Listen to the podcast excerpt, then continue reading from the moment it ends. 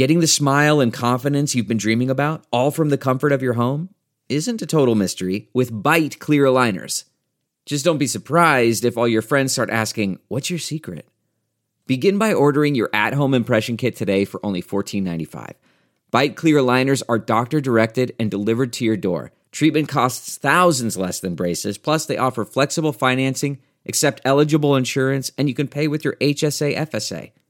Get 80% off your impression kit when you use code WONDERY at Byte.com. That's B-Y-T-E dot com.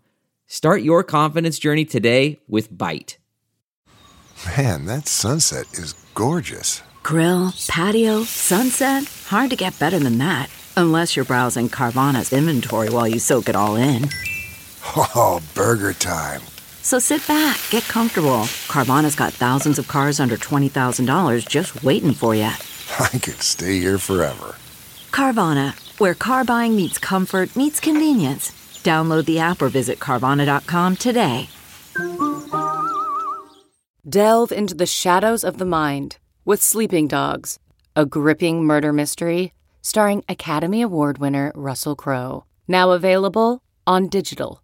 Crowe portrays an ex homicide detective unraveling a brutal murder he can't recall. Uncovering secrets from his past, he learns a chilling truth. It's best to let sleeping dogs lie. Visit sleepingdogsmovie.com slash Wondery to watch Sleeping Dogs, now on digital. That's sleepingdogsmovie.com slash Wondery. Welcome to episode 449 with my guest, Tony M. I'm Paul Gilmartin. This is the Mental Illness Happy Hour, a place for honesty about all the battles in our heads, from medically diagnosed conditions, past traumas, and sexual dysfunction, to everyday compulsive negative thinking. This show's not meant to be a substitute for professional mental counseling. I'm not a therapist. It's not a doctor's office. It's more like a waiting room that doesn't suck. The website for this show is mentalpod.com. Mentalpod, also the social media handles you can follow uh, us at. I want to, um, oh, uh, first of all, an update on the uh, ketamine uh, infusions that, that I did. I did five of them, and I'm not sure it helped me. That's one of the things my psychiatrist, he said. He said, you know, it's worth looking into, but I have the feeling it's not, it's not going to make a difference because you have treatment-resistant depression. And then he laughed and tried to high-five me, and I told him to fuck off. But uh, there's also a, a, a, lot of other moving parts going on right now. I'm uh, weaning myself off Lamictal, so that might be affecting things. And last week, I had an epic sugar binge that threw me into a deep, deep funk. And I don't know how much that is contributing to it, but I backed off of the, the sugar and the carbs the last couple of days and I'm feeling significantly better. So it's one of the frustrating things about battling any, any type of mental thing is just knowing what, what part is fucking with me right now? What part do I need to adjust? What, it's so, it's some, some days it's so overwhelming. It's so overwhelming. Uh, I want to read an awfulsome moment. This is filled out by a woman who calls herself full of myself but still hungry. such a great, such a great name. Uh, she writes, A few years ago when I was 23, I was at a bar in my city grabbing drinks with my friend. I couldn't stop staring at the woman next to us at the bar because she looked so familiar. I just couldn't remember how I knew her. When we finally made eye contact, she said hi. I could tell she could recognize, recognize me, so I finally bit the bullet and asked her where I knew her from. She asked if I went to the middle school she worked at, and it all hit me. She was my sixth grade science teacher. When I told her my name, she paused for a minute to try and remember me as an 11 year old student. After a moment of awkward silence, she took a breath in and exclaimed, Ah, yes, very disorganized. And as she nodded her head and smiled, I couldn't help but laugh because I have not changed a bit. This made me remember sixth grade and there was a teacher that we had, I went to a Catholic grade school and we had a, um, a teacher, a lay teacher, as uh, we call people that weren't nuns or priests, named Miss Thomas. And oh my God, every one of us had a crush on Miss Thomas. She was beautiful. And I remember one day, the, a group of boys uh, had been mean to this this girl in our class, and Miss Thomas took us aside and was just chewing us out. And I remember thinking, I have no chance with her now. like in that little sixth grade brain, what what like what would I do with an adult woman? Like ask her permission to go to second base? It's such a weird that that that time in between the taking an interest in, you know, the opposite sex or the same sex or whatever it is that that interests you, but not knowing the mechanics of it, having no intimacy with the body, and as a boy, only knowing anything about females from just visually, either looking at magazines or, you know, girls, uh, on the, on the block doing show me yours, uh, I'll show you mine kind of a thing. And I, I remember there was always somebody, and I, and I have the feeling this is probably the case in a lot of schools. There was always like one or two people that were more advanced sexually they were lead, leading the charge of trying things out. And I just remember people whispering, Oh yeah, they went to third base. What? What was it like? Oh, he's, he's, I remember this term and it made me so squeamish was, oh yeah, she creamed. they went to third base and she totally creamed. And I remember thinking, I don't ever want to touch something that that creams. And I think I was 16 the first time I went beyond second base, as you, as you call it. And she was a really, really nice girl and so patient. And I had no idea what I was doing. I, for, for all I know, I was, you know, pushing my thumb into her navel, thinking I was in the area. And I I just remember like going lower and lower and thinking, is, is this where, is this where my finger goes? And having no success and becoming more and more embarrassed. And then the thought occurred to me, oh my God, what if I overshot it? And I'm touching her butthole. And I freaked out and just gave up. And that was, that was my first, I guess you could say I tried to, to take th- third base and was thrown out. Oh my God. So embarrassing. So embarrassing, but kind of also adorably, uh, innocent, I guess. I got a couple of interesting emails after, um, a thing I talked about on the episode with, uh, Adrienne Nolan Smith last week. Uh, there was a, an email I got from a listener taking exception uh, to the way that I talk about race on the podcast and saying it's not cool that you only talk about race when you're interviewing people of color or that you always ask them uh, about race and how it affects their their mental state.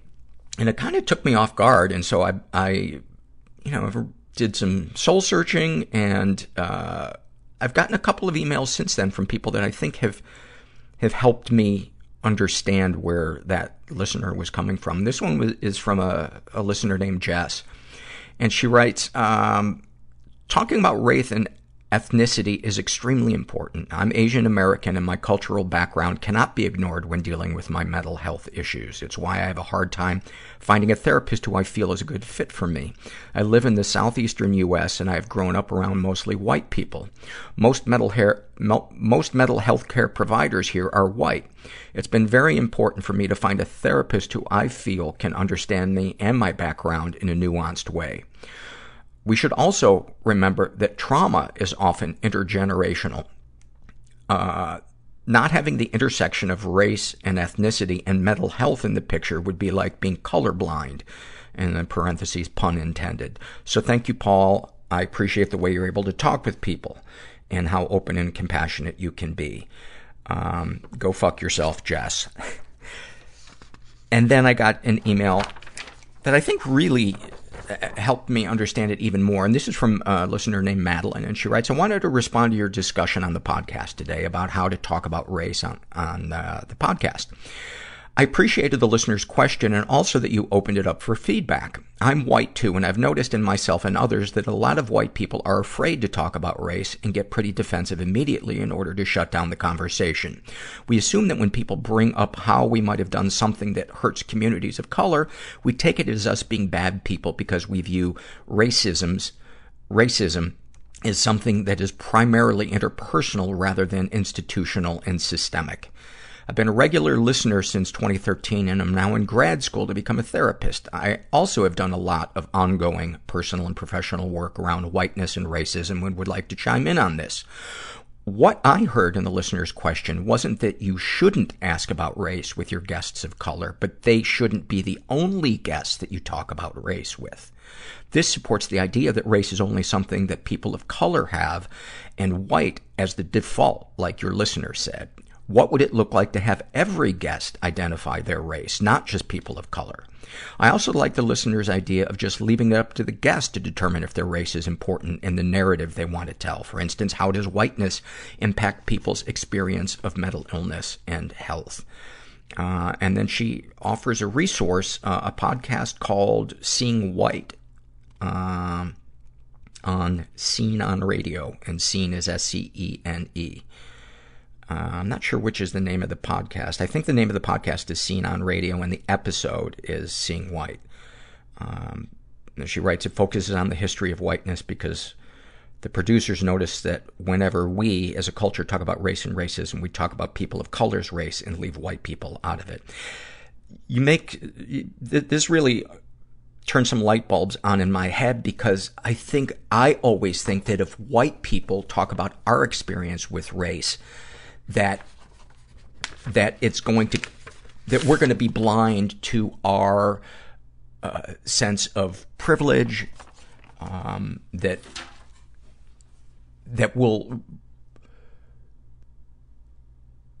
will will exclude other races from the picture or will be assuming what we know that we know what it's like to be a person of color. And what that helped me understand, your email, is that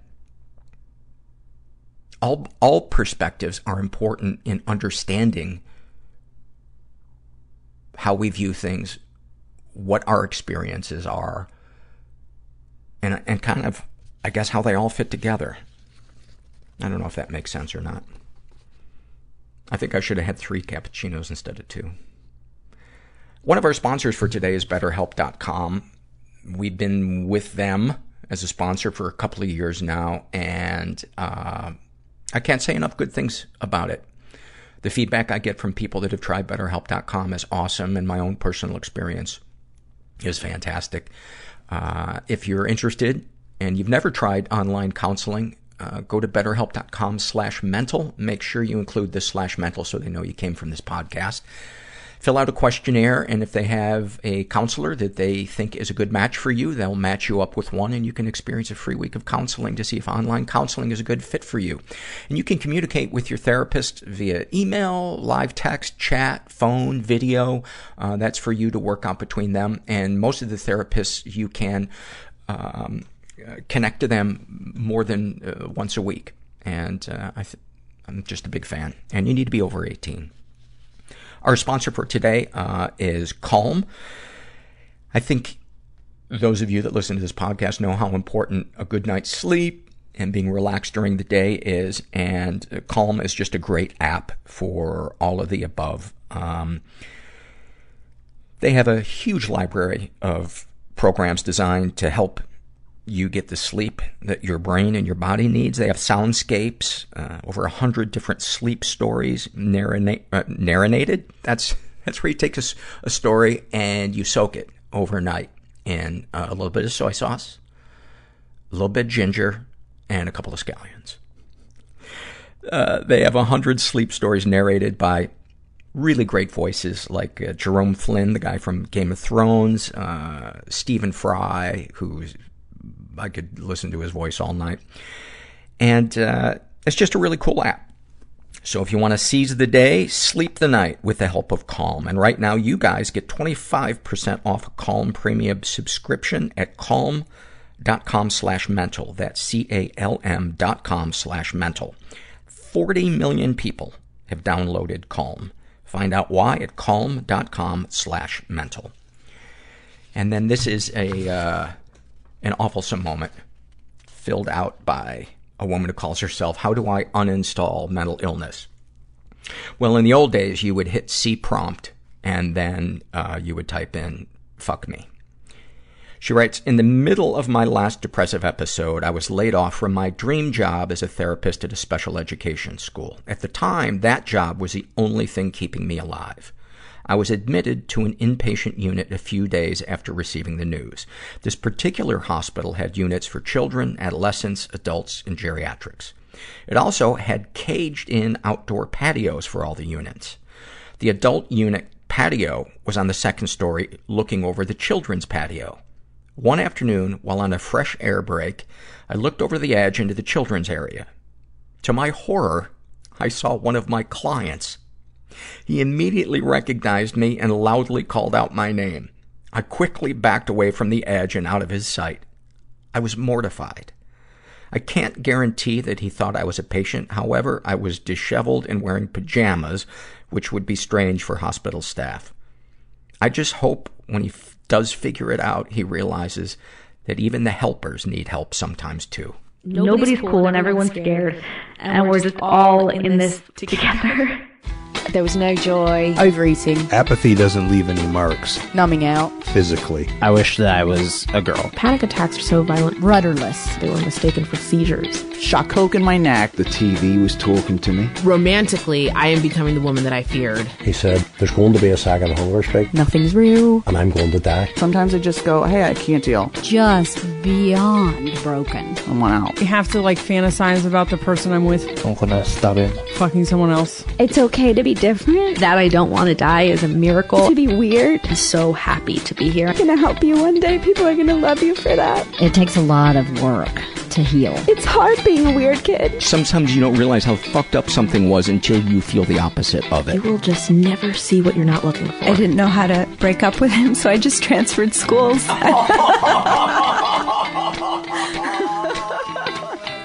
I'm here with Tony M. Uh, we met previously. We uh, grabbed a, a, bite to eat, and our stories are uh, a bit similar in that uh, we grew up in environments where there weren't a lot of boundaries. Mm-hmm. Um, and the term for it could be uh, covert incest, um, but the label doesn't really matter as much as uh, how it affects us. And where where should we start with your your story? Uh, I don't know. That's there's you, just like such a a ball of twine that I think it's like an Ouroboros. Like you almost don't know where to start because it doesn't really matter. Um, You're how old? I'm 39, about to turn 40 in the next year. And married? Got yes. kids? I got one kiddo. Yeah. Um, boy, there's another one you don't know about. That's why I said kids. Um, there may be dozens around. I travel enough for work around the world that who knows. Yeah, you, you've been spreading your seed beautifully. Um, so, give me some snapshots from childhood that you think are kind of representative of the emotional. Yeah, I, you know, I was telling you before we started recording that I I was taking notes because I was trying to unpack this and figure out a little bit of like where do I start? What's the entry point into the story? Um, and you know, like just snapshots that come to mind, like just visual, like very visceral visual images, are things like. Um, a lot of it is around sexuality and sex and um, not respecting personal autonomy. Um, and I, I, sit here and I almost chuckle at myself because I have this vocabulary now that even like two and a half years ago I didn't really have, and I just thought I was weird and broken. And I, some of the things are like the typical things you you hear about when you read about covert incest, like coming into the bathroom when when you're trying to go to the bathroom, or a big one for me was um, that we lived in this one house one time where like my parents had a bathroom that was adjacent to their bedroom, but it was kind of like tucked in this back corner of the house. Mm-hmm. And my mom would just call me in there all the time to like ask me the most stupid, asinine questions that had no relevance. And I would go in there and, and it was just, I, it just felt icky. It just, she would be bathing or in the toilet or she'd be what? going to the toilet usually because Yeah. that bathroom didn't have a shower. Um, but you know, this one memory, I've been working with my, my therapist on unpacking some of this and this one memory that she had me journaling and just like trying to reconnect with my, my child and, um, my inner child, not the random child I don't know about somewhere. um, and there was this, cause I was going through, when I started in therapy and I started going through things, basically any kind of um, sexual impulse I had just kind of shut down as I started um, unpacking things. And this was a big problem for me and my wife for a while, incidentally. And when I started really trying to connect to it, there was this memory of I was maybe like 13, 14, 15. Well, I had to have been 15 or 16 because where I lived at the time, we could get driver's licenses at 15. And my house was so chaotic um, that I would just try and like take the long way to school, try and take the long way to work, and try and be at home as little as possible. And so there was this one evening where um, I had one of these uh, CD players that you could like record from the CD to tape because Mhm. my tape my car only had a tape player. So like I was doing these like special mixes for my car just so I had something to listen to. And um, because of trying to control audio levels and things like that, I had door closed. And out of the middle of nowhere, my dad just bursts into the room and, and just shouted so everyone could hear, See, I caught you jacking off. And I was like, dude, no. Like, what? And it was just, just, just shame. Like, I, I don't even know what would, pos- like, I don't know. Like, cause I think about it and it's like, was his goal to embarrass his child? Was his, did he really want to like barge in and see me doing that? Like, was that a thing? I, I don't know. And so, yeah, that's like this big memory. And I, as I unpacked some of this with my therapist, it was like after that, a lot of any burgeoning like teenage hormones or sexual things like that just kind of shut down, at least in a healthy way. Um, because the other side of this is that growing up in this house with that father, um, like I think my parents tried to position themselves as being like super open and super liberal and see we have no shame about our bodies, yada yada. But you know, my dad would watch pornography openly. Thank God, not when I had any friends over, which wasn't that often anyway. But with me or my brother or my mom around, he would watch pornography on the family television. Um, That that is unbelievable. yeah, I, and it, it- at the time I felt gross about it, but I, I didn't have vocabulary, and um, and, and would you tell yourself something when that when those feelings would come up? Would you would you push it out of your head? Would you explain it away, or would you just compartmentalize it and I- ignore it? Do you remember having any kind of uh, conversations with yourself? I remember the the closest I remember is not knowing, like not feeling okay with it, but in my head processing it in such a way where I was trying to figure out what was wrong with me that I wasn't okay with this thing. Right. Because, you know, you see your parents as like they have their shit together, they know what's going on. So obviously this must be okay. Why am I so sensitive? Right. Yeah. Yeah. And um, so there was that. My and like my parents had this. You, I don't know if kids these days are going to remember this because I don't think they're in vogue anymore. Like these big water beds, these big massive water beds. And under my parents' uh, water bed, there was like all this storage, like all this negative space. And that was where my dad kept his porn stash, and it was like the most open secret, right? And and they weren't always there because sometimes like the doors would be left open, like they're just kind of spilling out. Or um, one of the big ones for me is like I'm a I'm a computer geek. That's my career choice, and I was in like 12, 13, 14, just kind of coming up wanting to play on computers and do that stuff. And when my parents finally bought a computer, it was located in their room.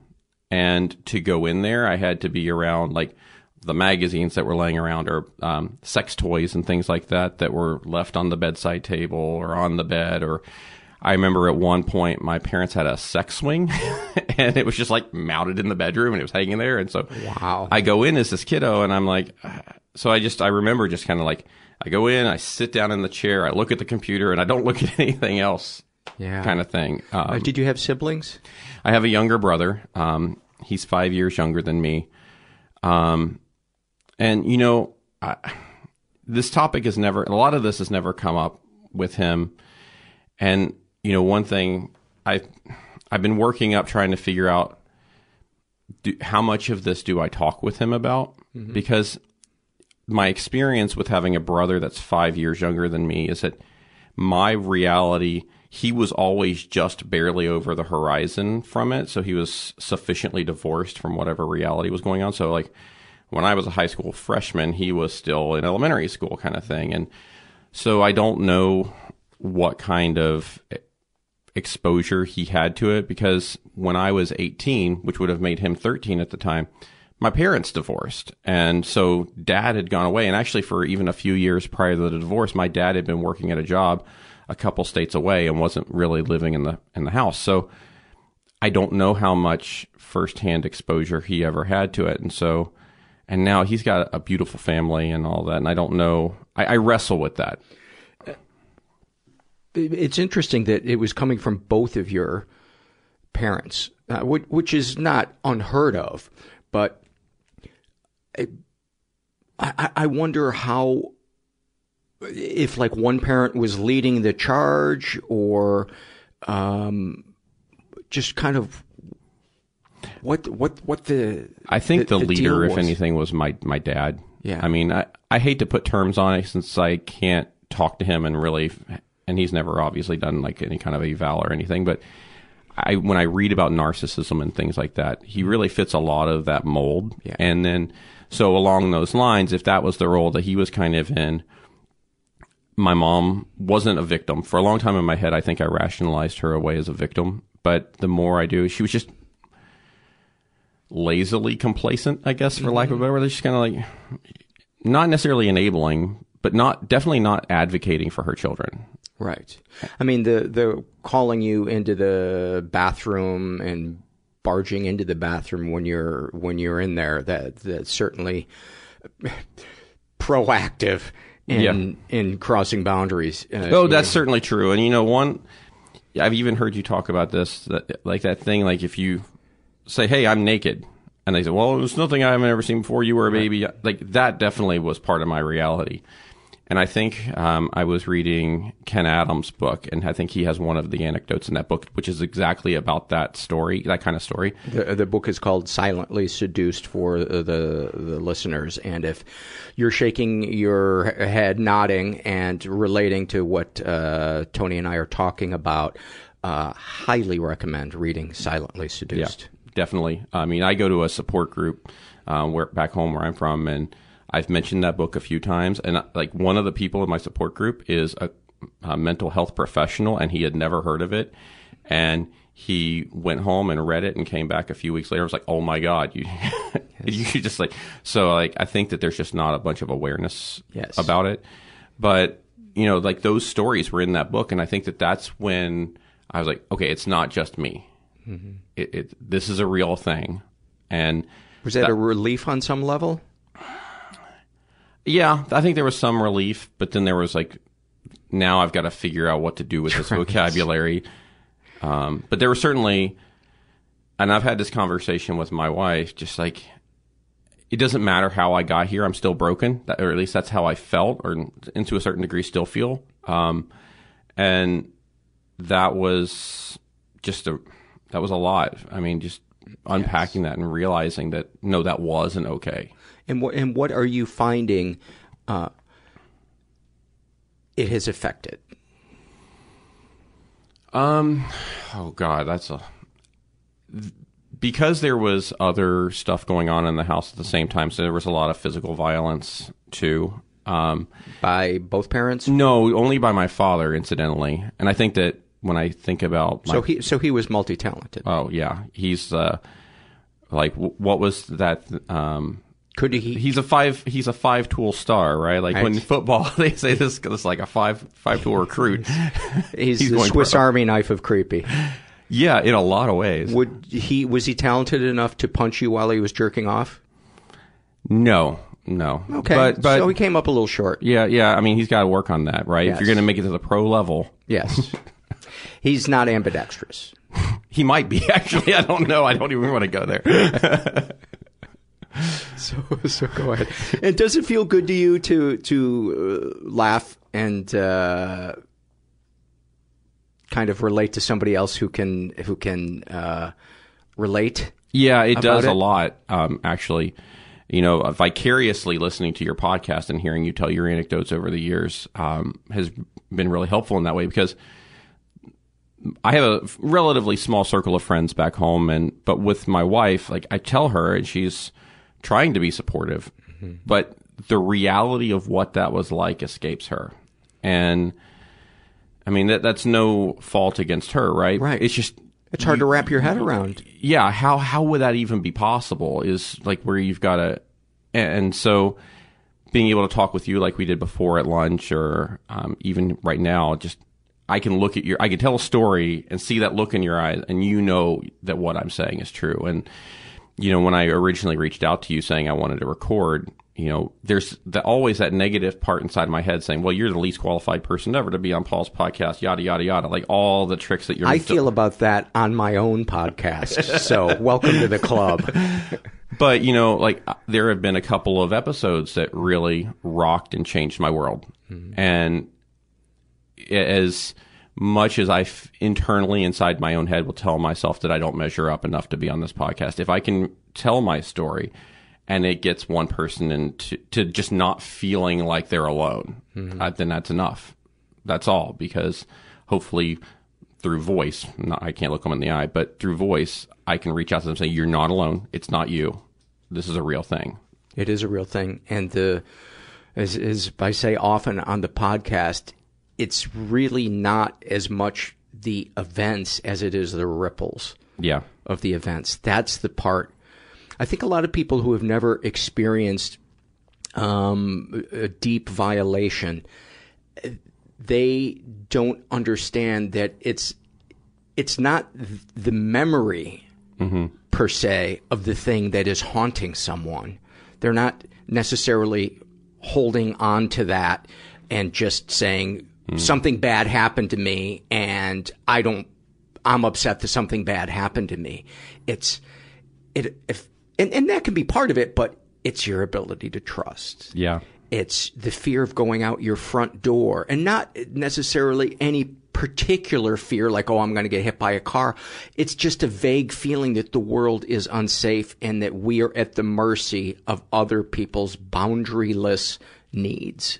Yeah, you know, I've been thinking, I was thinking a couple days ago as I was preparing for this, I told you I was like making notes that you just hit on exactly the feeling I couldn't put words to, um, because that's been something in my relationship with my wife. Because you know, for years we were married and we had a kind of a volatile relationship where we argued a lot and things like that, and um, part of it was now I can recognize that I didn't I didn't feel like I could trust because I didn't know like I thought that just like she was saying trust me like my parents said trust me I knew that the other shoe was going to drop eventually. Mm-hmm.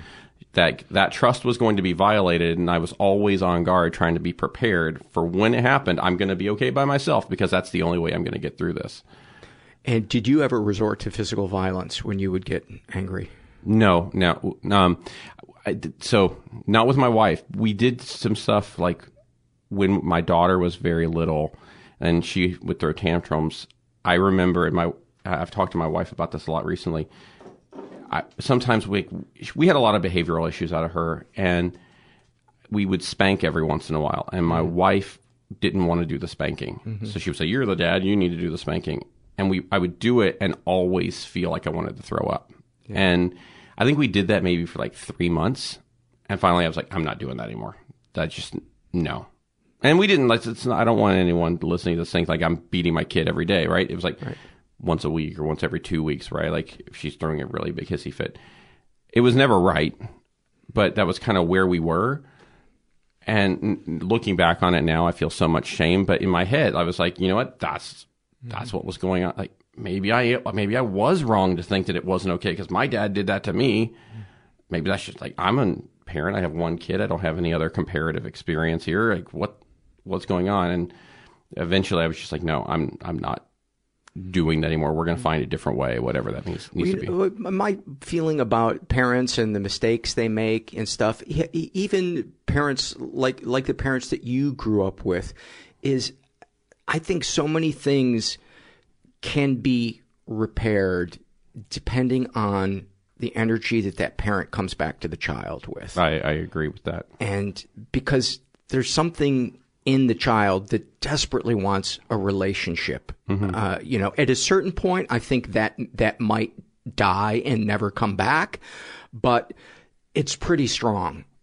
And I don't think it takes a tremendous amount for that parent to begin to repair a relationship with a kid. But what I think it really takes is humility, a willingness to walk through uncomfortable feelings of, of shame, and the commitment to be consistent Yes, in I, new behaviors and respecting the boundaries. Yeah, and and that's one thing that I've always been really, at least the boundaries part, um, with my kiddo is, you know what, when she reached a certain age, it was like, you know what, it's not okay for me to be in there while she's showering anymore. She's old enough to dress herself, so let's let her dress herself. Um, and your what you were just saying about like committing to repairing the relationship that's something like I've actually had sit down talks with with my kiddo because I was like, you know what, what we did was not okay. You didn't deserve that Spanking. Yeah, the the spanking, and I'm sorry, and I'm doing. I'm not going to do that again, and that's a promise I'm making to you, and I'm sorry that it ever happened, and let's try and go forward. Did you apologize for the waterboarding? No, because I think that that was completely justified. I mean, she's on It's a terrorist. legal. She's on a terrorist watch list. So A tantrum is a is a an act of terror. yeah, it's domestic terror. How, if you're comfortable talking about it, how do you feel uh, your experiences have shaped your sexuality and your ability to be intimate? Uh, tremendously. Um, so, like I was saying earlier, um, when I first entered therapy, which incidentally, I entered therapy for an anxiety disorder. I had a year back in 2016. It was like the year from hell with two major, like six month long anxiety attacks that just wouldn't abate. And um, coming out of that, To I, be fair, the entire country had that. well, you know what? That's probably true.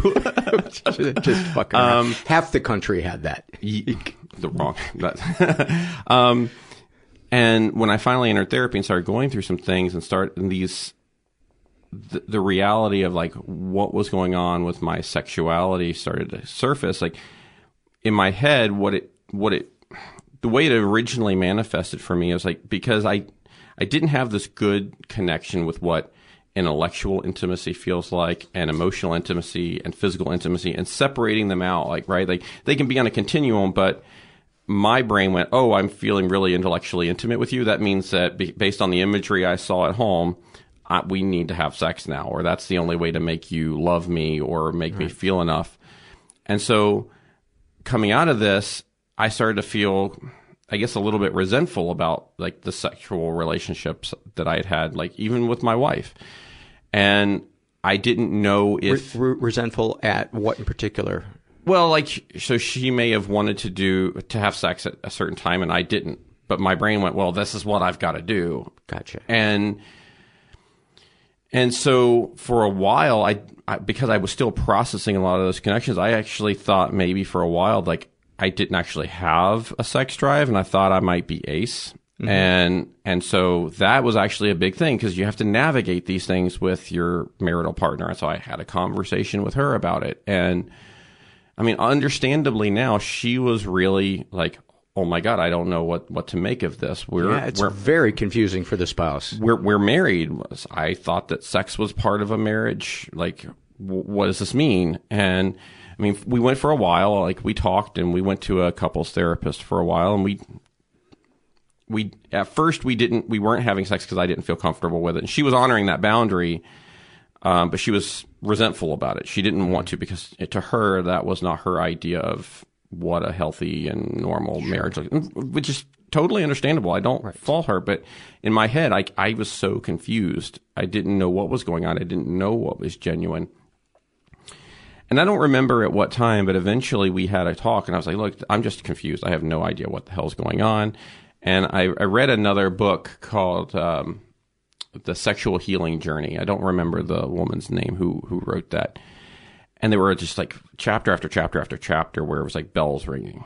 And so I took the book to her, to my wife, and said, "Hey, can you please read this?" And it took her a little while, but eventually she read it, and I think that that helped her get where I was and give me, in a healthy way, give me the space. Yeah. And so we basically, where she was like, "Okay, look, I'm going to take cues from you, and you let me know when you're feeling like you want to reintegrate this into our marriage." And what did um, that feel like? Well, you know, honestly, you would want you'd think that it felt super relieved and and Mm-hmm. healthy and everything, but my brain was like, "Oh no, this is just like the prelude to her being pissed off at some future point in time." She's just Like the clock is ticking. yeah, it's almost like you know, like for people that suffer with codependency, they always think like I'm banking good deeds with you, right? So like there's going to be some payoff of all of the overreaching good deeds I'm doing with you. I felt kind of like that, right? Like she's putting this big good deed in the bank, and she's going to call in that that favor later. So everything is leverage. Everything is leverage, which which is such a destroyer of trust. Exactly. And intimacy and vulnerability. And you know, I I carried that as uh, I carried that in my back pocket for a while of like, oh well, I wonder when she's going to call in that debt. And it's only recently, like in the past several weeks, where I because my my therapist has me journal a lot, where I was journaling and I forget what I was trying to actually process, but this thought came in. and was like, well, shit, she's actually like our relationship is different. It she's not the same person she was when I entered therapy. She's actually a supportive marital partner. She's listening. she's listening to seeing me and she's seeing me and she's supporting me. And you know, I I can't, for lack of a better word, I I can't play a victim here anymore because she's not just talking the talk. She's walking the walk. She's there with me and. And I need to really put that trust back in her because she's earned it. And, and that to me is such a great example of the power of vulnerability, which is if we get vulnerable and we give that other person a chance to be trustworthy, they get a chance to prove their love Mhm. or their character or lack thereof. Right. But we get to find out a truth, whether that truth is something, you know, that's quote unquote good or bad. Yeah. Um, that's, that scary first step, that, that leap of faith, but we're going to get information that's valuable either way when we're Mhm. vulnerable. Yeah, I I went into it. I, I took that exact message into it, and I was like, you know what, you're going to find out one way or the other, like if she is she really trustworthy or not. But I think my brain was kind of prejudiced to think that she was going to show her true colors to be that she's not, and that's then when I honestly processed, no, she's actually super trustworthy, and she's really here for me, and she's really supporting me like that was a mind fuck. Like I was like, oh, this is not the reality I was prepared for. I was prepared for her to be like everyone else in my life and betray me and not support me and And you know that playbook. So Yeah. here's a brand new playbook that it's like, what do I do with this? Yeah, exactly. It's and so I've really been and that's one thing where I because I was always so um now my vocabulary is leaving me. I, I was always in that place of being a victim or being put upon. I was always ready with that quip to come back about that. But I was not necessarily always ready to say, you know what? Thank you for really being there for me. Thank you for really supporting me. I told you that I needed some space. Thank you for giving me that space. Um, I wasn't prepared for. I I had all this other negative vocabulary. I didn't have that vocabulary. Yes. And, and there is something kind of scary about realizing that our role is, is changing, how we view ourselves is mm-hmm. changing, that we're, wow, maybe I'm not the person that always gets shit on. Mm-hmm. Uh, so my inner monologue is gotta change because mm-hmm. th- that's not benefiting me. That's no longer protecting me. You know, I think that inner monologue as a kid protected us because we didn't get our hopes up. Oh yeah, definitely. I mean, there, there were there were a lot of times growing up where you know I was always prepared for like what what awful mood is dad going to be in or and I didn't ask for a lot either because the answer was usually no, hmm. right? So like I was growing up in the 90s with like my, my kids my age were playing video games or the computer age was kind of just dawning so people were getting into computers and going over to people's houses to play games. I didn't ask for those things because I I knew the answer was no, right? Like because in all of my growing up years, I had one friend sleep over one time. Like that that reality wasn't something that that was part of what I could live with. So I just didn't ask. And I just got used to not asking. Mm-hmm. The the um one of the ripples, you know, we were talking about the ripples is I, I think when we when our trust is shattered and our expectations get super low, as adults we tend to struggle with self care.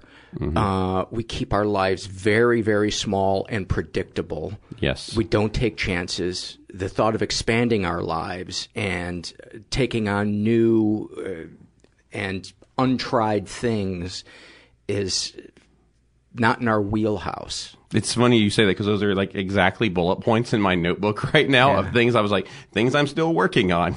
Yeah, and and it does get better. You know, I, I, I like the term wounded because I, while some people I think might be classified as as broken, I think most people, given the right supportive environment and dedication to doing the work to heal, I think most people's wounds can heal. And yeah, there's always going to be a little bit of scar tissue, but the tools that we need to develop just to stay alive and function can be the very tools that enhance our lives in areas totally unrelated to Hmm. uh, the fear of intimacy and all that other stuff. Tools that we can break out at work, Oh, in yeah. traffic, uh, you know, et cetera, et cetera. And so, in many ways, it's it's almost like a like a broken limb that heals and then is even stronger. Yeah, I, It's- get- I know I that sounds cheesy and new agey, but it it, it I, I really do believe that. No, I'm and I I agree with that because now the reality of needing to practice that every day, but the one that really resonated in your list that you had and something I'm still working on is the self-care part. So my working with my therapist like I need from self-care day-to-day maintenance like I'm supposed to journal and, and just kind of like keep those emotions flowing so they don't bottle up and I I like to run. I'm kind of a like what do they say a failed Catholic is that the phrase? I'm kind of a failed runner right now because I used to run a lot and then I had an injury that turned into laziness and now I'm trying to get back into it.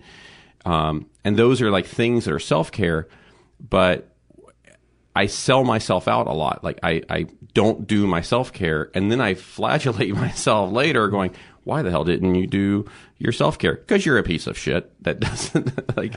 And something about that just feels so right. Yeah, you it, it's that it's that it's that comforting womb, right? Like that's what I was nurtured, for lack of a better word, in.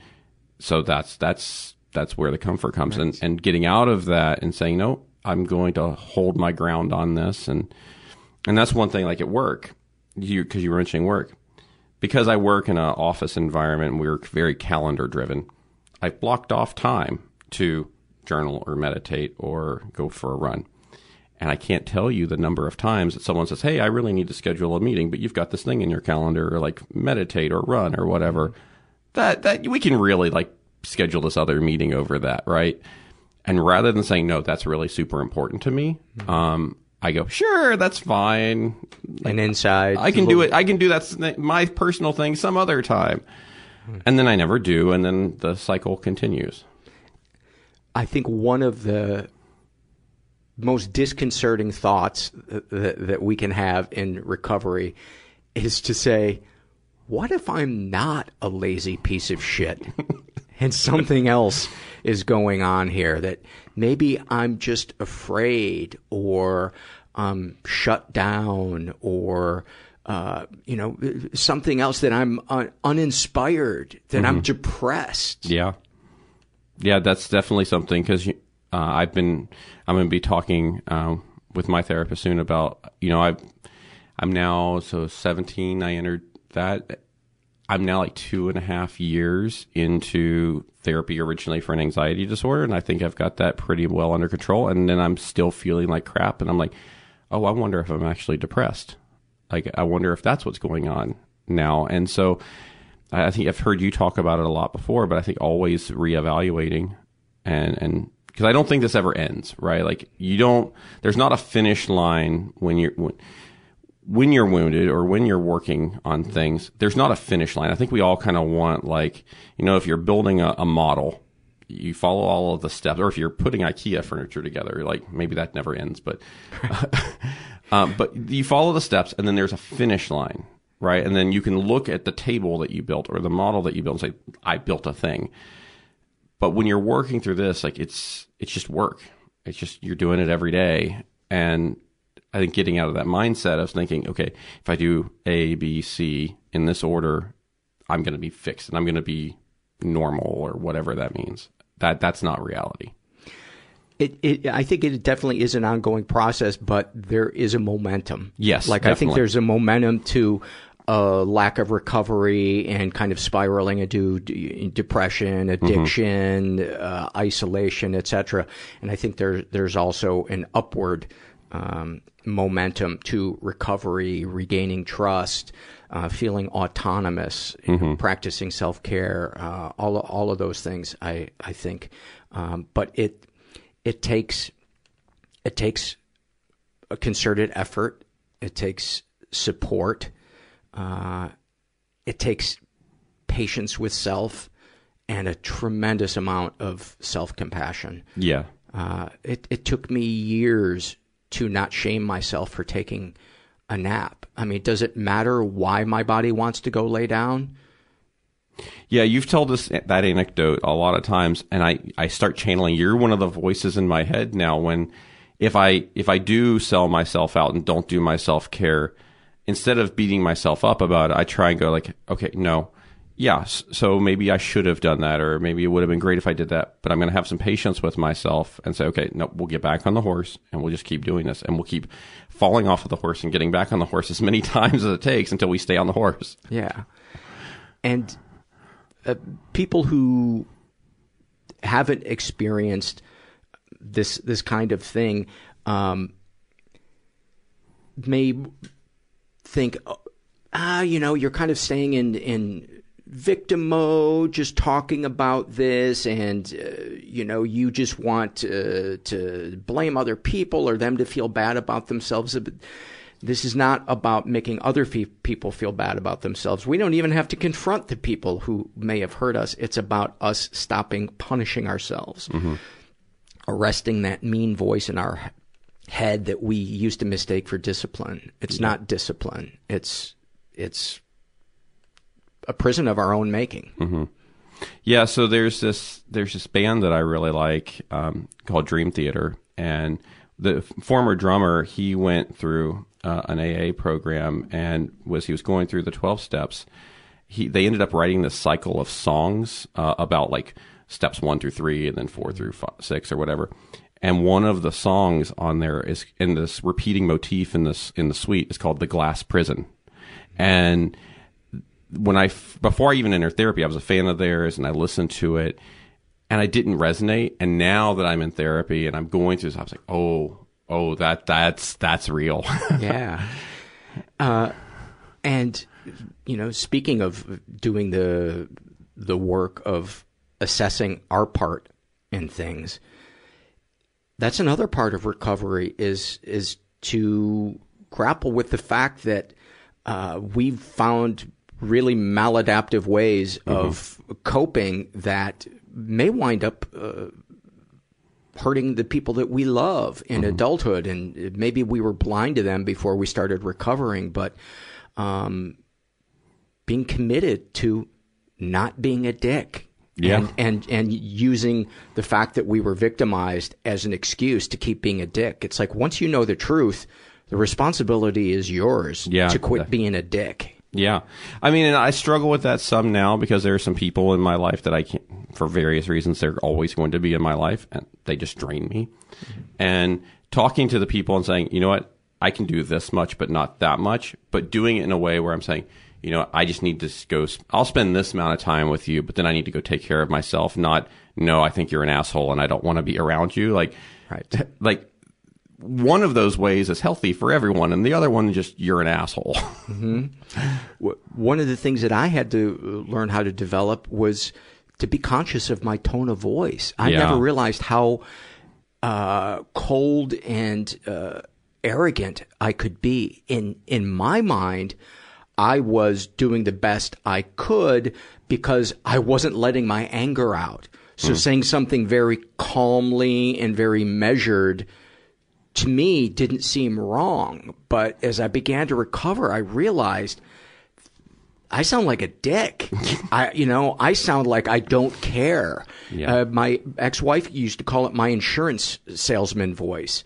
And in therapy, it came out that that's what I did to keep the steam from Oh, yeah. exploding. And, and because I would also be in the process of shutting down and feeling Mm-hmm. sad and, and depressed and angry and just a thousand different emotions. And Mm-hmm. so I had to learn how to, uh, be conscious of what that other pe- person might be experiencing on their end as I'm talking to them, what my face looks like, what Yeah. my tone of voice Yeah, I like. have a similar thing, not quite the same, but very similar. Where because I felt so shattered inside, um, I realized eventually that I had developed this very extroverted personality. And I actually just heard this word last week. Have you heard the word ambivert? Mm-mm. So someone in in a group I go to just used this this past week. Apparently, it's like people that for whether professional or other reasons, like maybe a stand-up comic would do this. You'd be very extroverted on stage or in whatever kind of spotlight, but then really what you need is you need that introverted time to go recover. Oh And- my God, I totally relate to that. and I, I, I was like, I've never heard that word before. Yes, that's me because for work and other reasons, I have to go beyond a stage and I have to present or I have to talk to uh, prospective customers, etc. But then I really do cherish um, just time by myself and, and time to recover. But where I was going with that is I developed this very gregarious, extroverted personality, uh, couple it with some humor, and I didn't realize what I was doing. But in my, what I was really doing was trying to control the narrative Mhm. in a very way. Like, if you can see all the funny, silly shit I'm doing, you're not going to look too closely at how crappy I feel. You're not going to look and get to know me and, and understand me in some kind of intimate way. But then the unexpected thing that happened is I there were times, not all the time, but there were times where I thought I was being funny, but what I was really doing was embarrassing people and hurting them Mhm. and they were going away and going that wasn't funny at all, dude. And like you really hurt me and like I really don't want to talk to you right now. And I did I mean, I'll be honest, I did that with my wife a, a lot too. And and I can't change it, but now I can recognize it and be like, now I can slow down enough and go, am I getting to that place? Like, I still want to be that gregarious person, but I don't want to do it at the expense of other people. Right. I, I wasn't even conscious of that for the majority of my life. And then I suddenly realized I am throwing other people under the bus because I'm feeling anxious. And the 1st po- thought that pops into my head is usually something defensive and mean. Mm-hmm. And uh, I, I hadn't even considered what it would be like to be those people, to be the, the brunt of my my jokes. And Yeah. I'd like to think that I'm way more conscious of it now. Um, but it's all of these things were revelations. All of these things were the ripples of, uh, I think, I mean, maybe I was just born a sarcastic asshole, but, um, I, I, I'd like to think that these, these were just bad coping mechanisms and not inherently who we are. Just like uh, the, the parents that crossed our boundaries. I don't believe they were born that way. You Mhm. know, I, I believe they were a product of what they experienced or the needs that weren't met as Oh, as yeah. kids. I mean, I looked at my own parents, and when I started to get a certain level of recovery, um, I started because uh, I did this exercise where I was like trying to connect. I was really trying to connect with my child, inner child, at certain ages, but then naturally, how that comes like with the parents that I had at that age, and I was really thinking one time about like my parents were 19 and 20. They were barely into college. I was a surprise like they were totally unequipped. They weren't thinking about this. So they were doing the best that they could. And, you know, I'm still, I still harbor some anger about f- specific things that were done.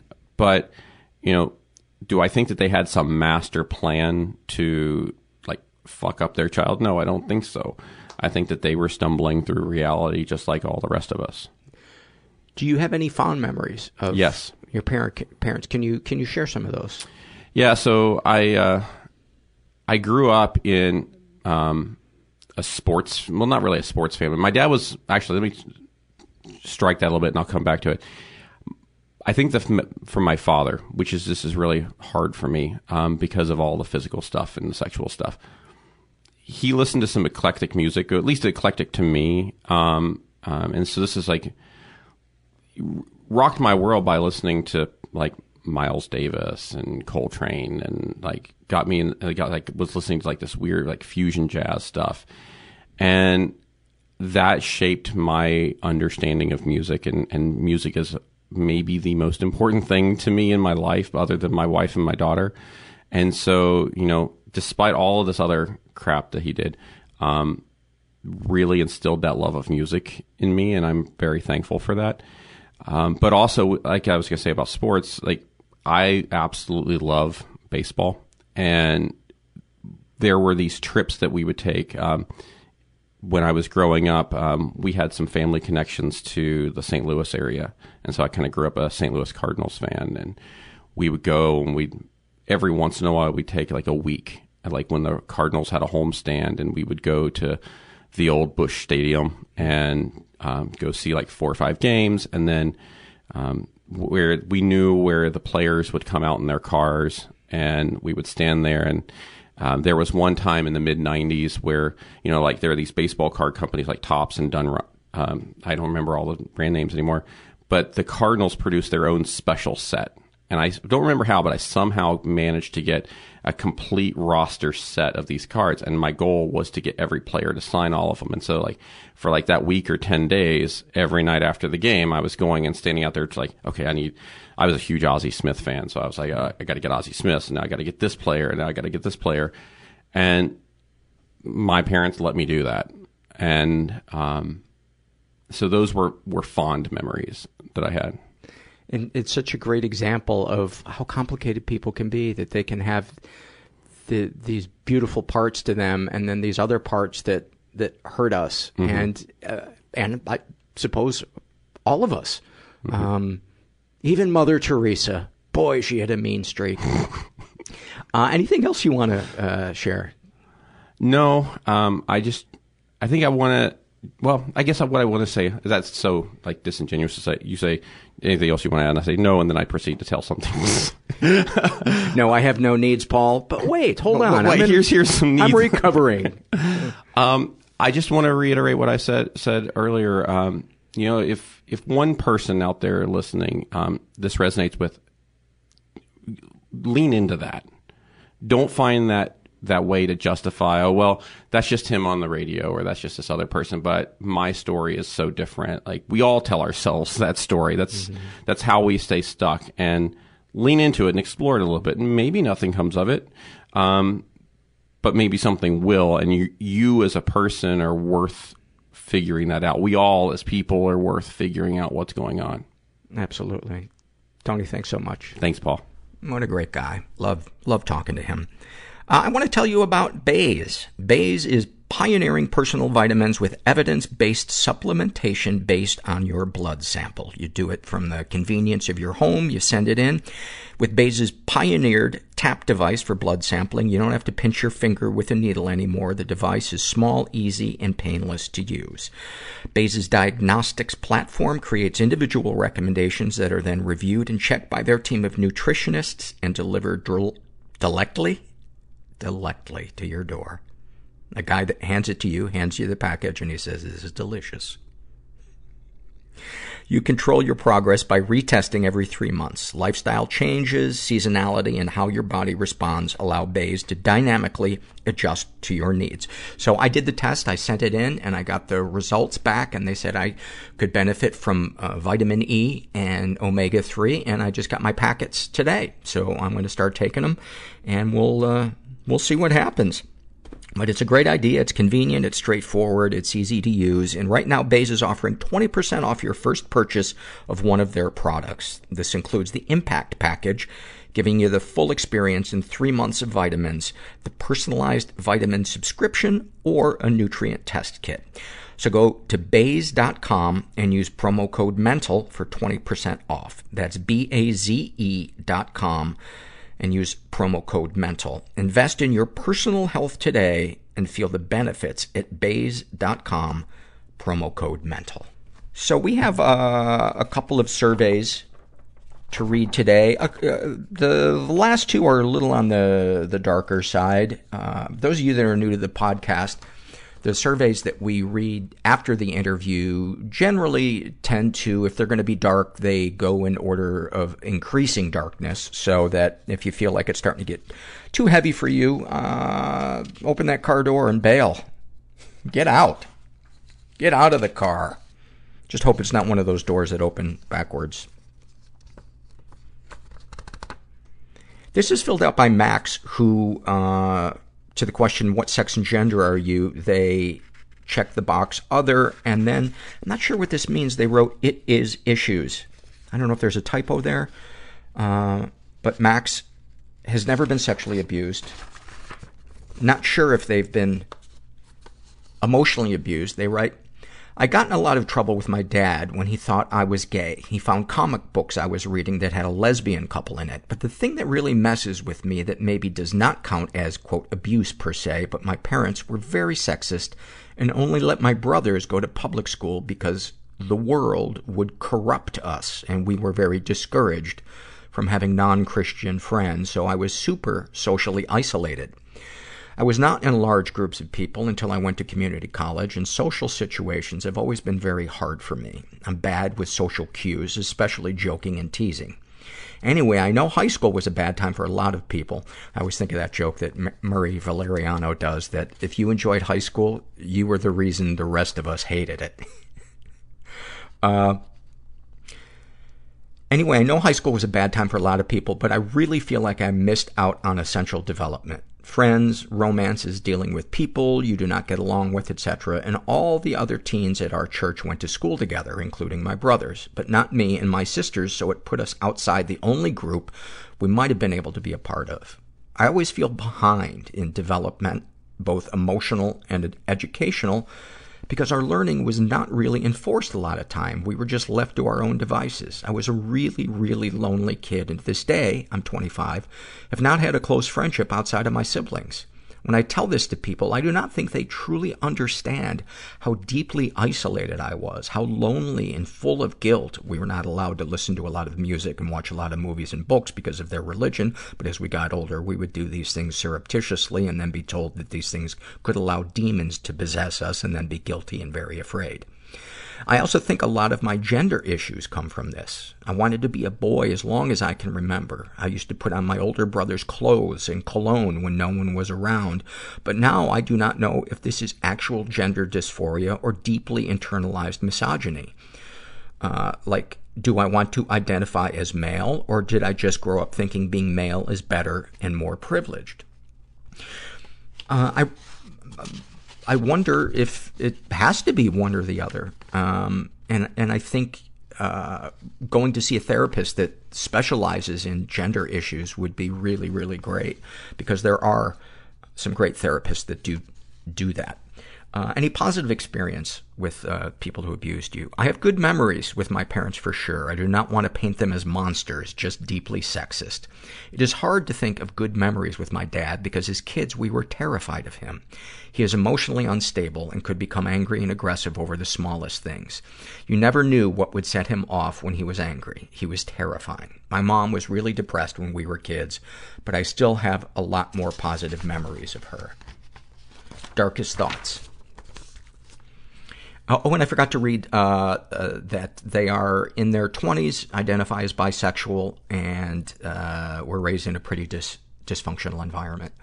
Uh, darkest thoughts. Absolutely would not act on, but cutting my tongue off, peeling off all my skin, putting a needle in my eye. I do not sleep with sharp objects in my room just because I would not but also do not entirely trust myself. Also killing my dog and myself. Darkest secrets. My older sibling, now going by they pronouns, but who used to identify as male, just changed their name and pronoun preference. And while I use the new name and pronoun and I am supportive as I can be, I have a little spirit of anger and jealousy in me every time I do.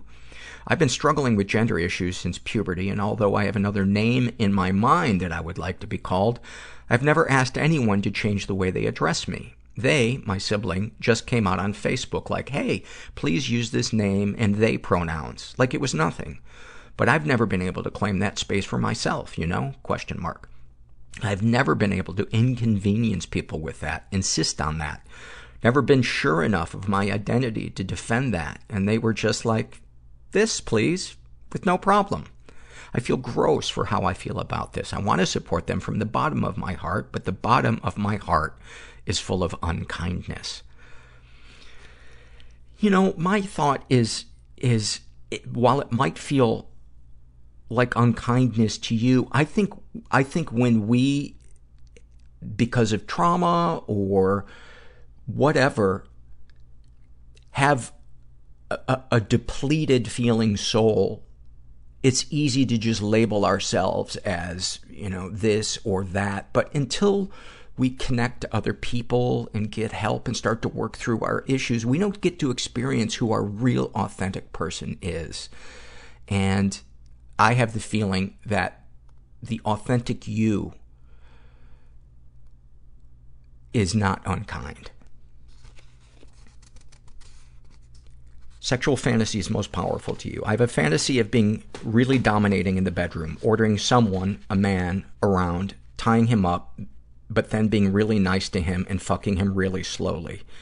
Uh, how does sharing that make you feel? I don't know. Seems pretty normal to me. What, if anything, would you like to say to someone you haven't been able to? Wow. I don't know. So many things. I think I would like to confront my parents about the way they treated us, but every time we have tried to talk to them, they deny that things were the way they were. For example, my dad used to say we could not go to the movie theater because the theater could catch fire and he could get trapped on the roof and have to be saved off of there and it would be on the news and people from church would see that we were at the theater and not know if he was seeing an R-rated movie or not. Holy fuck. That might be the most fucked up thing in this whole survey. Holy shit. My God, no wonder it's hard for you to, to claim your authenticity when you were raised with that type of dishonesty and gaslighting and, and narcissism. Your dad sounds like a really sick dude. Uh, retrospectively, he had and has anxiety that was out of control, but this was a thing he would say as a legit reason we could not go to see movies. Man, it's like he did not see you at all. It, everything was filtered through his fear and his narcissism about what other people would think and, and his religiosity. Uh, later he would say it was a joke, but it was not a joke. He would, for real, say this as a reason. That, that must have been really, really frustrating. And I can't imagine what it must be like to be in your dad's skin because he so clearly sounds confused and just frightened. Just frightened out of his mind. And like you said, he, he doesn't sound like a monster, but still the, the effect that it had on you, it doesn't, sometimes it doesn't matter what that other person's intent was. Uh, what, if anything, do you wish for? A different body. Is that a dumb thing to waste a wish on? My God, no. That is not dumb. I guess a less vain person would say world peace or something. No, you, you, you long for authenticity. That's the most important thing for, for our personal wholeness is to feel seen and heard and, and connected and autonomous and, and to experience unconditional love.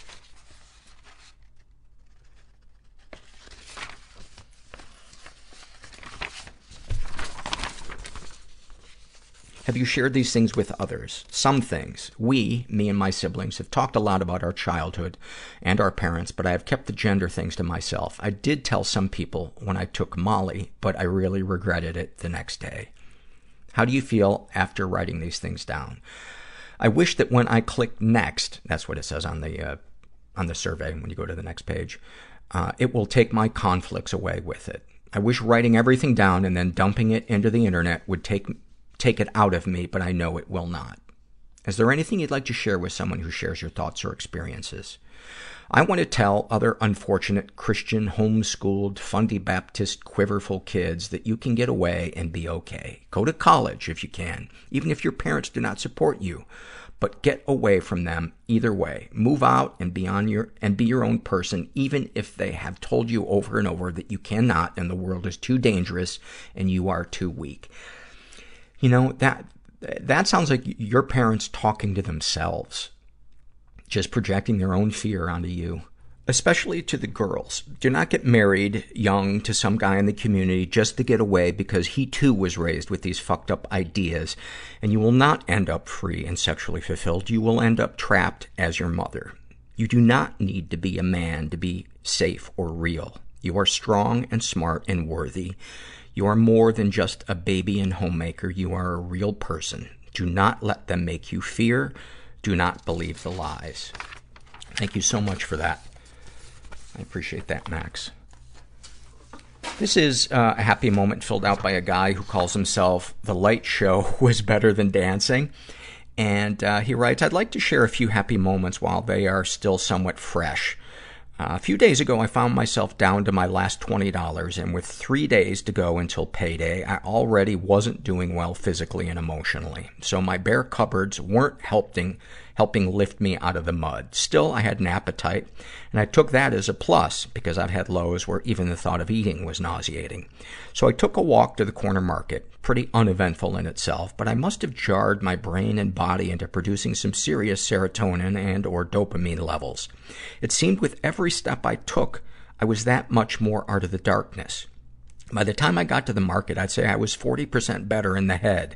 I wish the various medications I've experimented with could give me that kind of result.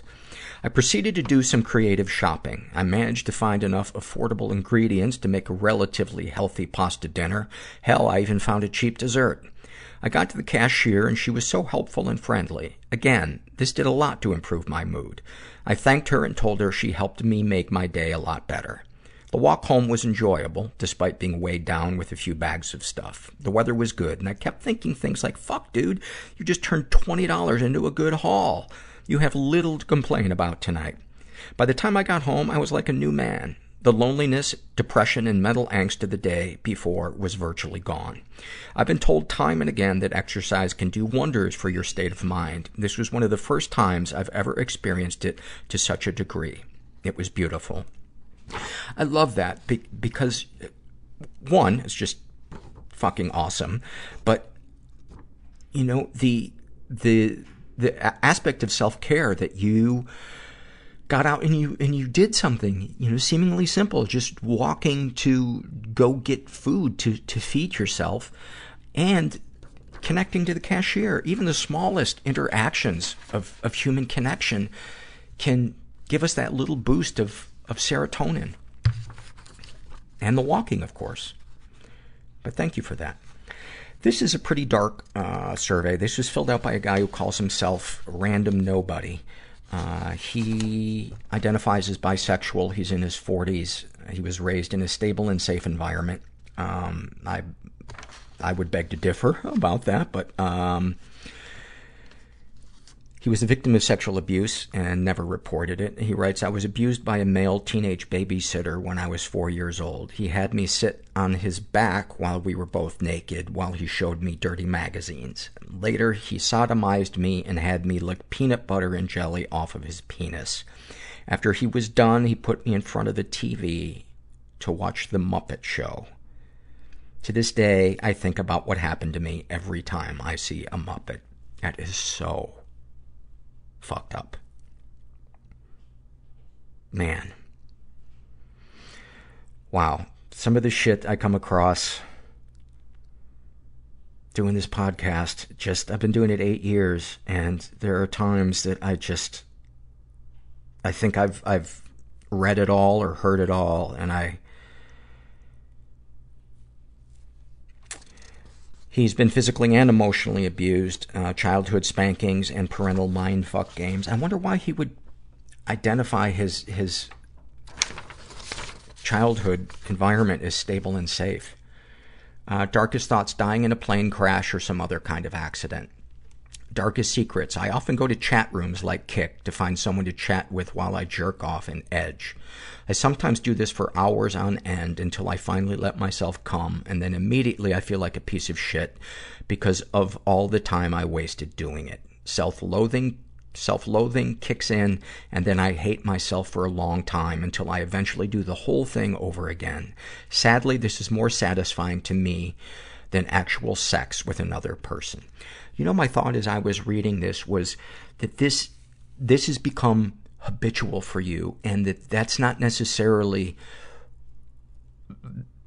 in the long run if you were, if you were to get help and connect to other people and find a community of people who've, who understand you, this would not be your choice. We can rewire our brain and we can get to the point where our old coping mechanisms no longer are the thing that we want to reach for because we've gotten the feedback of picking up the, the phone rather than isolating, opening up to somebody, or practicing self-care, doing something nice for ourselves. Uh, but it just takes time and patience. And I think you would really benefit from finding a support group, um, because these activities that you're getting caught in, this cycle of shame and then needing to act out to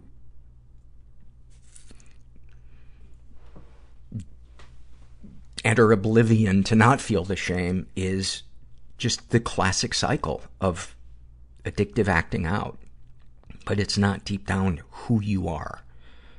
What we do is not who we are, but until we do the deep inner work and ask for help and all that other shit we don't want to do, we never get to find out who we are deep inside.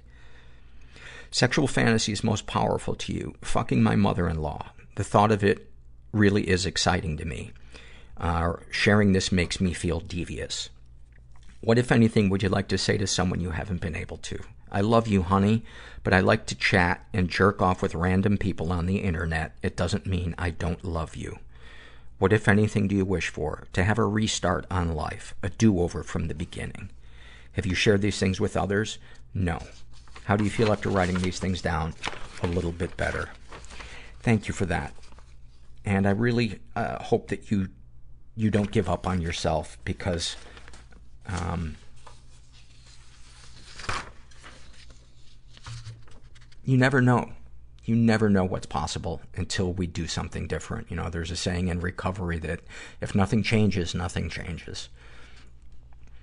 Uh, this is a happy moment filled out by a woman who calls herself me, and she writes, after near, and this is such a subtle one, but I really love it. She writes, after nearly a decade of one-on-one talk therapy, I feel like I'm really seeing the improvements and changes in my way of thinking and reacting.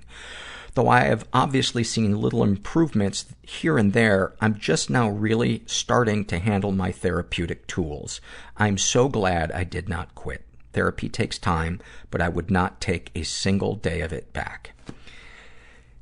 And it's such a great example of the fact that, it, uh, that it's about the tools. It's not that, oh, we're, we're broken or we're beyond help. This just takes practice. And I'm so trying to resist the urge to use the analogy of riding a bike. but I will spare you that trope. This is a shame and Ser- secret survey, and this one is dark. Uh, this is filled out by a woman who calls herself Can't Think of a Name.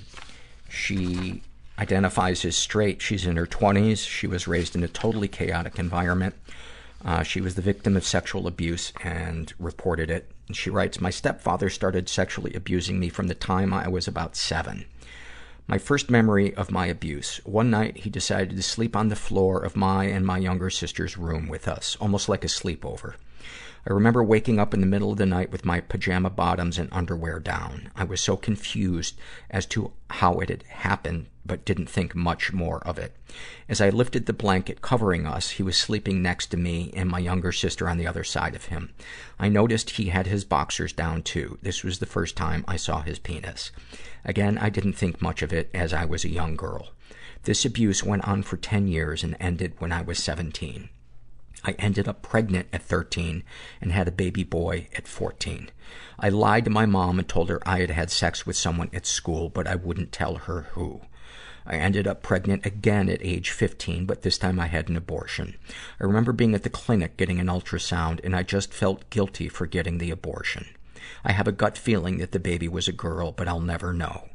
My stepfather ended up running away after a drunken night where, where there was a family fight.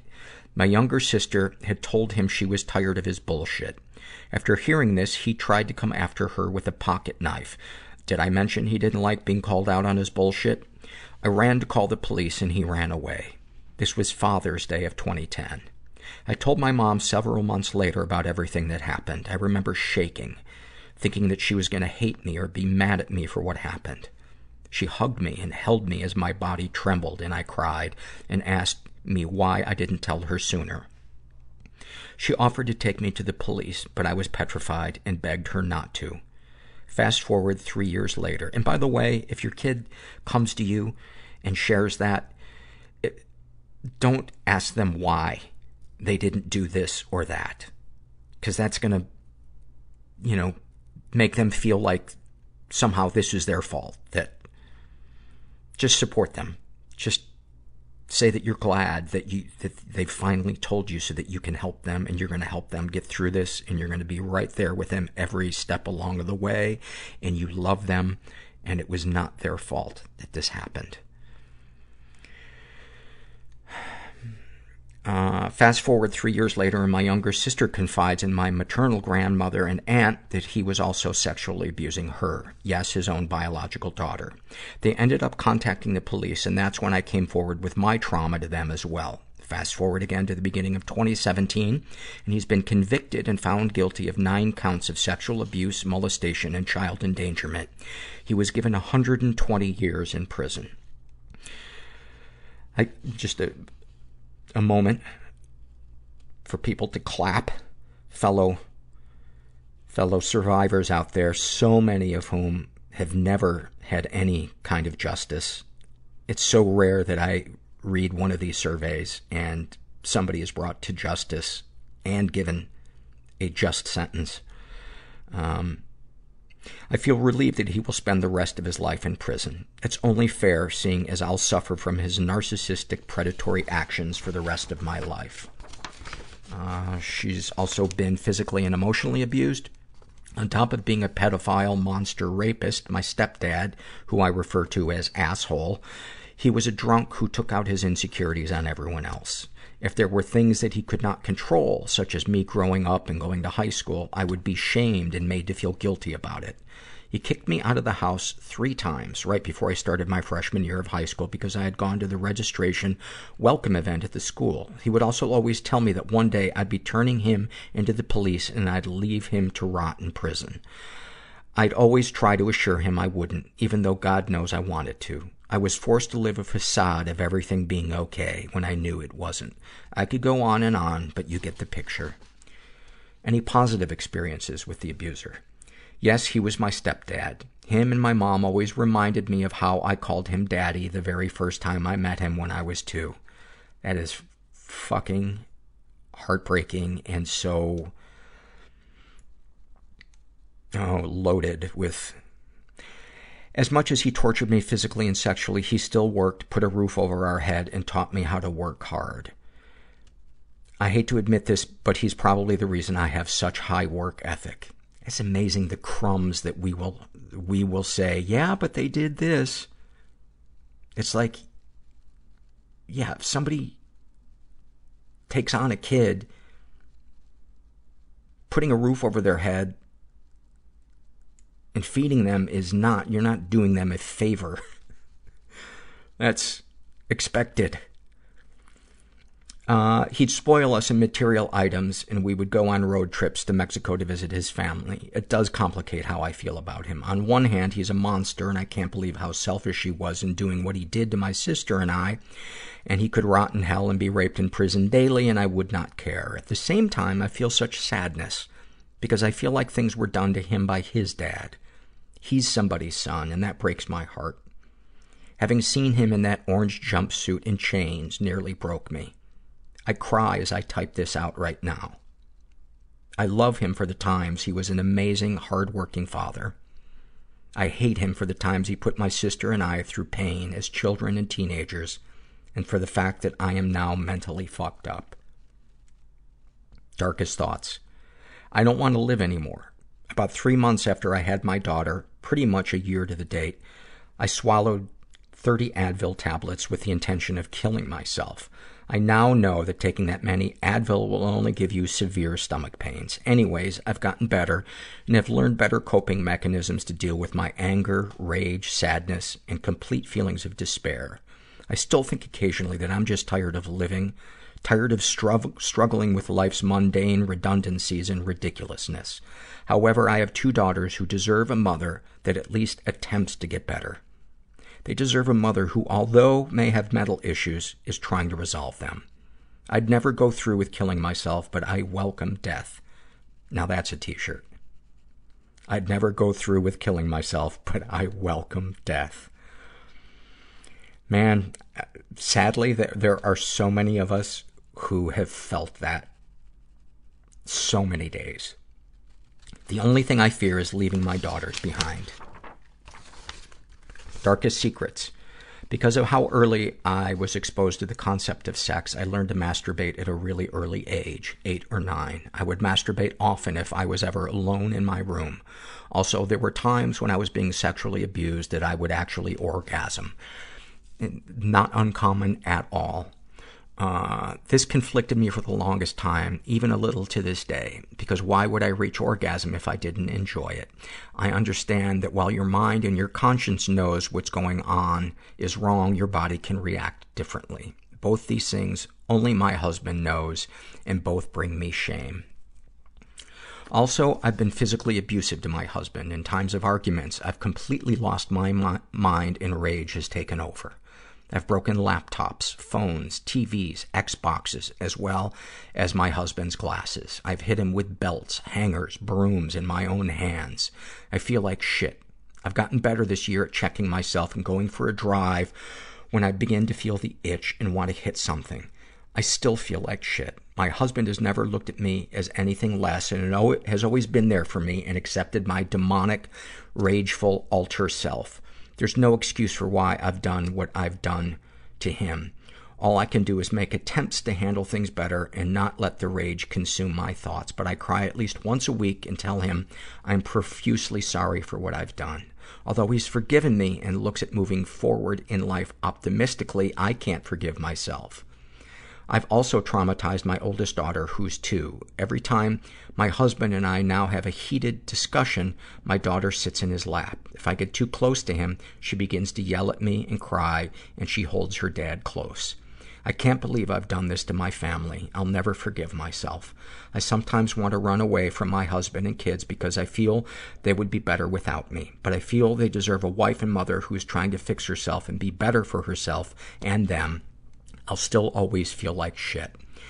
I don't know if that's true that you'll always feel like shit. I think if you do the work to heal, I think all of this can change for the better. And that doesn't mean that, you, know, there won't always be pangs of regret or guilt or occasional shame, but in, in my experience, these things lessen. And the more they lessen, the less we're trapped in our own head, obsessing about ourselves and getting caught in circular negative thinking, working ourselves up into a, into a rage, which just kind of completes, you know, feeds that cycle. Um, sexual fantasies most powerful to you. I like watching videos where women are being forced to have sex. I don't know why, and I feel fucked up about it. I like watching a man dominate a woman the way he pleases. It turns me on and helps me reach orgasm. However, I know that if I were in that scenario, I'd hate it. It makes me feel gross and contradictory. It's actually really kind of uh, textbook for somebody who has experienced that. Uh, there, there seems to be a relationship uh, between the things that turn us on and the, and the things that bring us anxiety. So that, that's that's not unusual at all. And we have no control over what turns us on. We only have control over what we do with it. What, if anything, would you like to say to someone that you haven't been able to? To my mom, I know that what happened to me wasn't her fault, and I know that asshole would rape her and physically abuse her as well. However, I hate that she wasn't a better mother out of the whole situation. Even if she didn't know what was happening my sister and I, the constant drinking, kicking me out, and overall dysfunction in the house should have been enough for her to divorce him. I know she had a gut feeling or some knowledge of what was going on with my sister and I, but she had no courage or bravery to protect us. I sh- wish she'd just admit that she knew I would never have slept with some kid at age 13 and gotten myself pregnant twice, and that it was because of that asshole. I was a good kid, had good grades, and was a good daughter. I wish she'd admit she knew what was going on, but didn't know how to handle the issue. I'd feel less crazy if she did. What, if anything, do you wish for? Uh, she didn't respond to that. Have you shared these things with others? I've only shared these things in its entirety with my husband. It felt good to be able to tell someone and not be looked at any differently. He just listened, validated my realities, and hugged me and told me he was there and that shit would never happen to me again.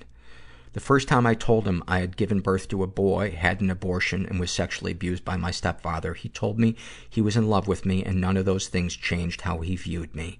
God, I'm lucky to have him. How do you feel after writing these things down? It feels good being able to share my story. I'd like to one day write a book about the struggles in my life, maybe. To be able to recount these things and share them in a community with many other survivors is like a breath of fresh air. Wow. Thank you so much for that. That, that is a lot for one human being to, to endure. And, you know, that desire you have to, to write a book and share about it. Um, start, start sharing it in a, in a support group with, with people. I know I sound like a fucking broken record, but it, it, support groups changed my life. They saved my life. And, uh, you know, 90% of my close friends to this day are people I met in support groups because we know the power of unconditional love and how that helps rebuilding trust and self-love because for a lot of us, we, we can't get to the place of self-love on our own. I, I had to experience other people loving me in unconditionally to realize, well, they can't all have low standards. Maybe there is something about me that isn't horrible. And that's what I hope you take out of today's podcast, is that you too may have something in you that's not horrible. Uh, this is, and finally, this is an awful moment filled out by a woman brimming with self-esteem who calls herself dumbass. And she writes, I've been on depression meds for several months. However, some life events and maybe my brain chemistry rendered them ineffective. I found myself on the line with my insurance company to find a psychiatrist and they suggested I go to the hospital. More so forced than suggested. My father drove almost two hours from another state to take me. He and I haven't been particularly close for some time, but it was in that moment, in a bright green gown and gray hospital socks, stripped of all personal belongings, making jokes about the situation and holding each other, that I felt closer to him than ever. Thank you for that. That is, isn't that kind of life just condensed? Is just dancing through the shit show. Just finding somebody to hold on to through the shit show. You know, it's been my experience that even the worst situations if we can keep that little bit of humanness, that little bit of optimism, that little bit of love and vulnerability alive, that we can find moments of beauty even in the darkest, darkest places and darkest times. And what a great example of that this is. And I love the image of the bright green gown and the gray hospital socks. Why do they go with the, uh, all the color in the gown and then they fuck the socks? I think if if you're going to do something bright green, do the socks. That's just simple hospital aesthetics. Anyway, I hope you enjoyed today's episode. I hope you got something out of it. And if you're out there and you're struggling, I hope you know that you're not alone and that we can recover. We can get better. We just got to be patient with the process, patient with ourselves. And, you know, we're uniquely positioned to be our own best friend. So why would we talk to ourselves like our worst enemy? And uh, just remember that you're not alone. And thanks for listening. Everybody I know is bizarrely beautifully Everybody fucked up I in some know weird is way. bizarrely beautifully Everybody fucked up in some weird way. Bizarrely beautifully fucked up in some weird